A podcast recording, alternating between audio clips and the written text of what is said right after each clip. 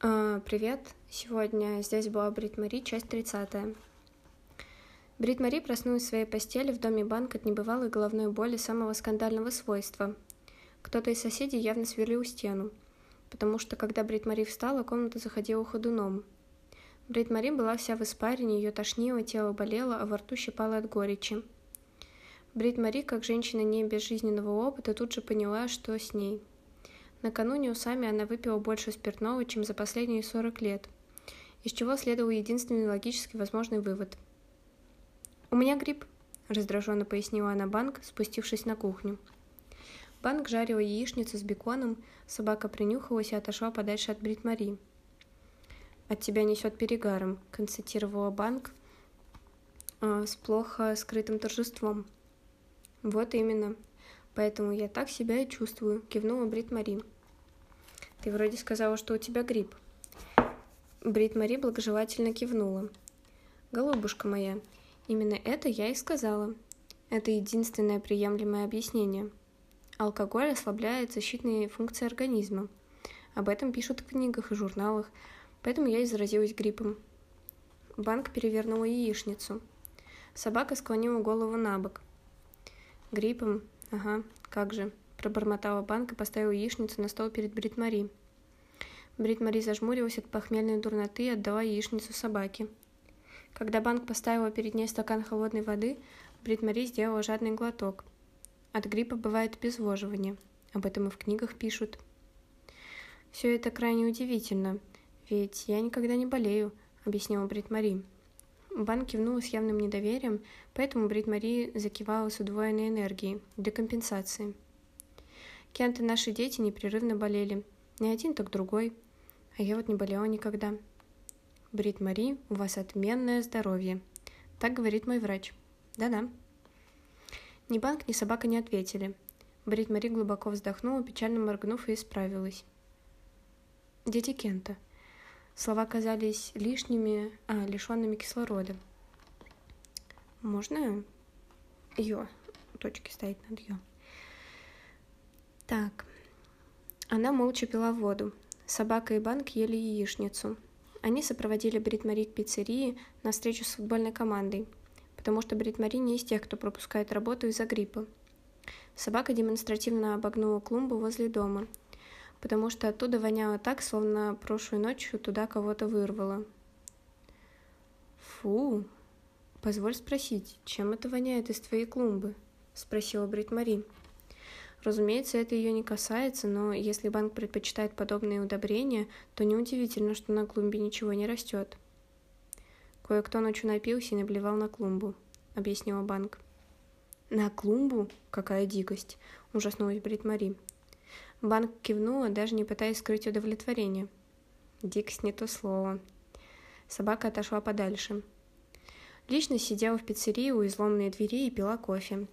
При приближении Брит Мари она сморщилась. Брит Мари сморщилась в ответ еще сильнее. «Ну и вонь. Ты курила в помещении?» — строго вопросила она. Личность наморщила нос. «А ты, Брит? У тебя это... как его... Душа горела, ты заливала пожар виски? С твоего позволения у меня грипп, фыркнула Брит Мари. Личность склонила голову на бок, как прежде собака. Банк ткнула палкой в кресло-каталку. Кончай болтать и дай ей кровавую Мэри. Что это? полюбопытствовала Брит Мари. Лекарство от э, гриппа, буркнула Банк.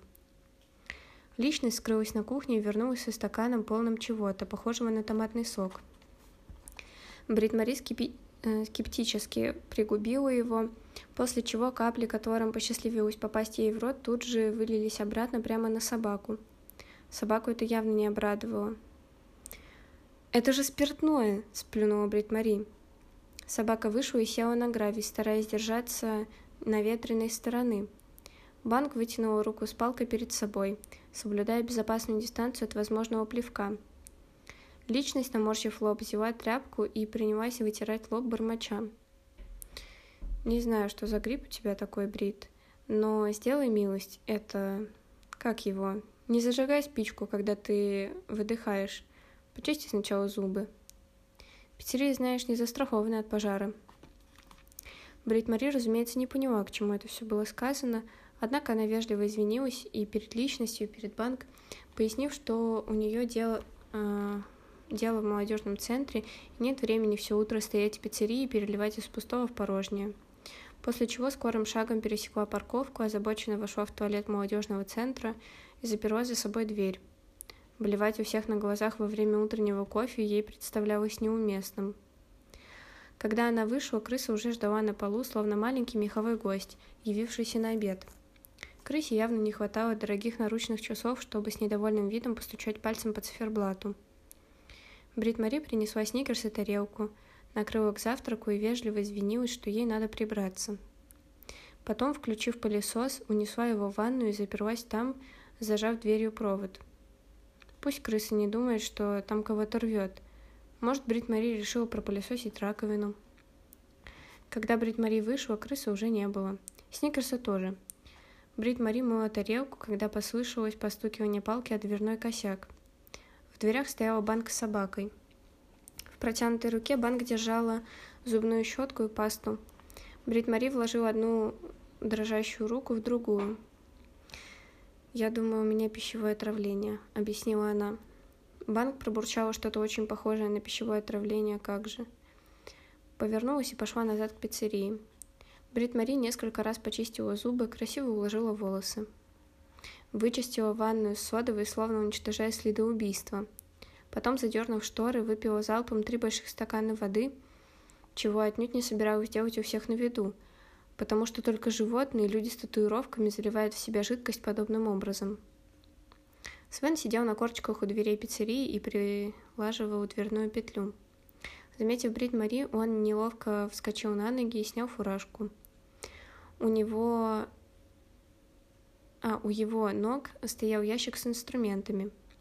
Свен криво улыбнулся. Я только подумал, э, что я... Э, да, подумал, что должен починить дверь. Я подумал. Ага. Брит Мари посмотрела на щепки у него под ногами. Да, я собираюсь подмести. Да-да, подмести здесь. Тут стало... Э, я... Да, ну... Мне так жаль.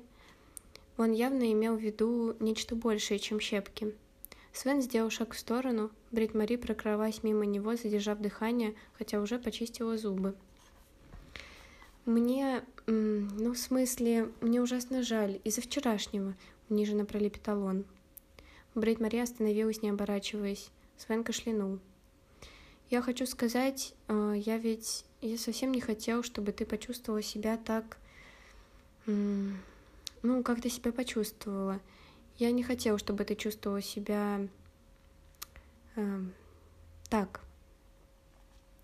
Брит Мари закрыла глаза и кивнула. Дождалась, пока благоразумие прогонит прочь те чувства, которым очень хотела, чтобы Свен до нее дотронулся. «Я принесу пылесос», — прошептала она. Она почувствовала, что Свен смотрит на нее.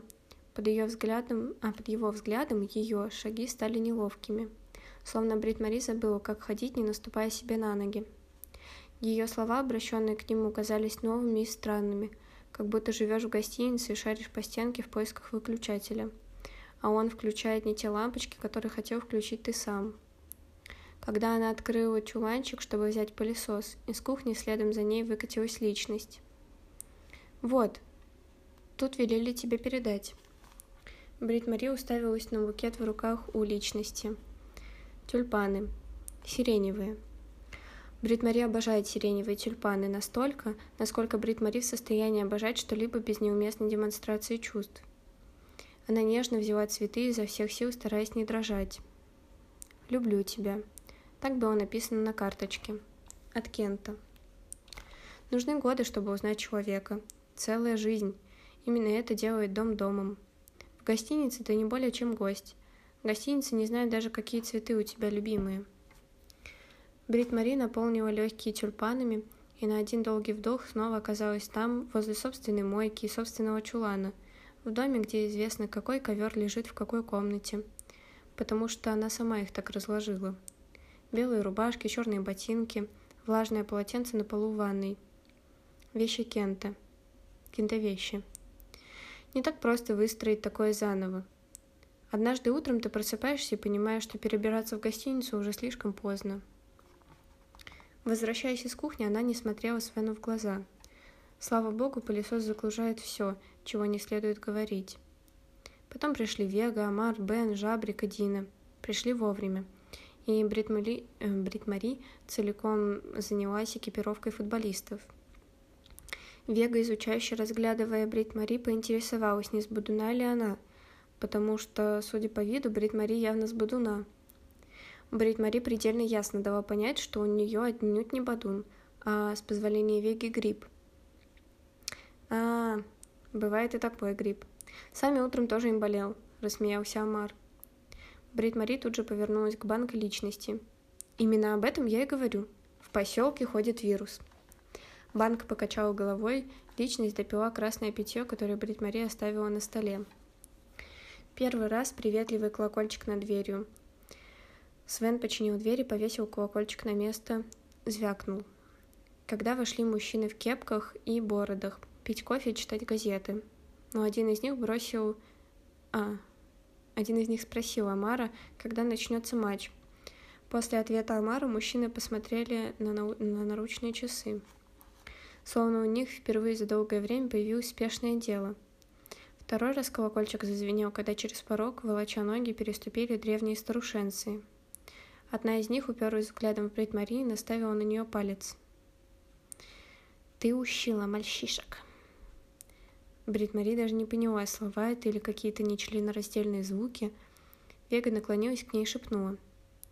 «Она спрашивает, вы наш тренер?» Брит Мари кивнула, не сводя глаз со скрюченного пальца, словно он вот-вот выстрелит. Получив подтверждение, старушенция вытащила из корзинки под поручи... поручнем ходунков пакет и сунула в руки Брит Мари. «Хрум ты мальчишкам!» Она говорит, это фрукты для мальчиков из команды, служливо перевела Вега. Ага. Позвольте довести до вашего сведения, что в команде есть и девочка, проинформировала старушенцию Брит Мари. Старушенция злобно зыркнула на нее. Потом на Вегу ее футболку. Другая старуха, протолкнувшись вперед, что-то неразморчиво проурчала первой, после чего первая указала на Вегу и злобно зыркнула на Брит Мари. И ей хрумты. Они говорят, мне тоже полагаются фрукты. Довольным голосом сообщила Вега и, забрав пакет у Брит Мари, заглянула в него. «Ага», — сказала Брит Мари и принялась яростно расправлять юбку всеми известными ей способами. Когда она снова подняла глаза, обе старушенцы стояли так близко к ней, что и листа формата А4 было бы не просунуть, и указывали на нее и на банк.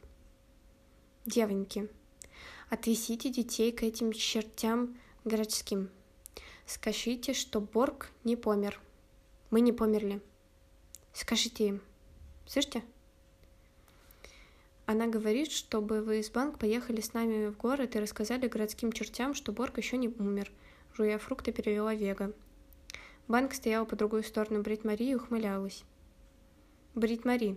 Она тебя девчонкой назвала. А, девонькой. А, Брит Мари, которую не называли девонькой с тех пор, как она была девочкой, не знала, какого ответа от нее ждут. Поэтому она смущенно прогнала... А, поэтому она смущенно погладила худунки одной из женщин. Ага, спасибо, большое спасибо. Фу, Арина, надеюсь, ты больше никогда не будешь запинаться. Угу. Старушенцы ушли, что-то бурча и волоча ноги. Личность принесла ключи от белой машины с синей дверью. И Вега с набитым ртом сообщила Брит что надо ехать за Максом. «Ага. У меня сложилось впечатление, что он тебе не нравится», — удивилась Брит Мари. «Вы тоже сейчас начнете», — завопила Вега, и фруктовый фонтан оросил всех вокруг. Амар глумливо захохотал. Вега погналась за ним по парковке — Кусочки яблока и манго засвистели у него над головой. Брит Мари крепко зажмурилась, и головная боль стала медленно отступать. Нервно теребя ключи от машины, она тихо кашлянула и протянула их Свену, избегая глядеть ему в глаза. Не стоит садиться за руль человеку с гриппом.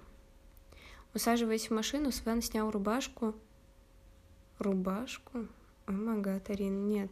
Свен снял фуражку. Он не хотел, чтобы Брит Мари расстраивалась из-за того, что подумают люди. Если на футбольное соревнование ее доставит полиция, да еще и в белой машине с синей дверью. Он промолчал насчет того, что в машине значительно больше пассажиров и собак, чем это уместно с точки зрения как закона, так и гигиены, при том, что собаку и жабрика отправили в багажник, потому что места в салоне не осталось. Но тактично отметил, что машины в любом случае следует заправить. Свен спросил Брит Мари, хочет ли она, чтобы машину заправил он. Брит Мари заявила, что это лишнее. Она без сомнения сумеет заправить машину сама – ведь это ее машина, хоть с синей дверью, хоть с какой. Она уже минут десять стояла перед бензоколонкой, вложив одну руку в другую, когда задняя дверь открылась, и из смешения рук, ног, бутусов и собачьей головы выползла Вега. Девочка встала рядом с Брит Мари, стараясь загородить ее от Свена. «Средняя», — тихо сказала она Брит Мари, не протягивая руки к шлангу. Брит Мари посмотрела на нее в панике. Понимаешь, я не думала об этом, пока не вышла из машины. Что я не знаю, как... Голос у нее сел. Вега постаралась сделаться как можно шире, чтобы Свен ничего не заметил. Да ничего, коуч. Брит Мари слабо улыбнулась и бережно сняла волосок с футболки Веги. Машину всегда заправлял Кент. Он всегда... Всегда он заправлял. Вега указала на колонку посередине, Брит Мари взяла шланг, словно боясь, что из него сейчас хлынет целый поток. Вега наклонилась и открутила крышку бензобака. «Кто тебя этому научил?» – спросила Брит Мари. «Мама», – ответила Вега. Потом усмехнулась так, что стало яснее ясного. Она сестра Сами. Не обязательно болеть за Ливерпуль с самого рождения, коуч. Можно учиться этому, когда уже вырос. Это был день Кубка по футболу. День расставания. А еще день, когда Брит Мари заправила машину сама. После этого она могла бы и совершить восхождение на вершину и переплыть мировой океан. Это тоже было новое чувство. Фу, ё-моё, сколько я запиналась. О май гад. Ладно, простите. Надеюсь, что у вас там все Ничего.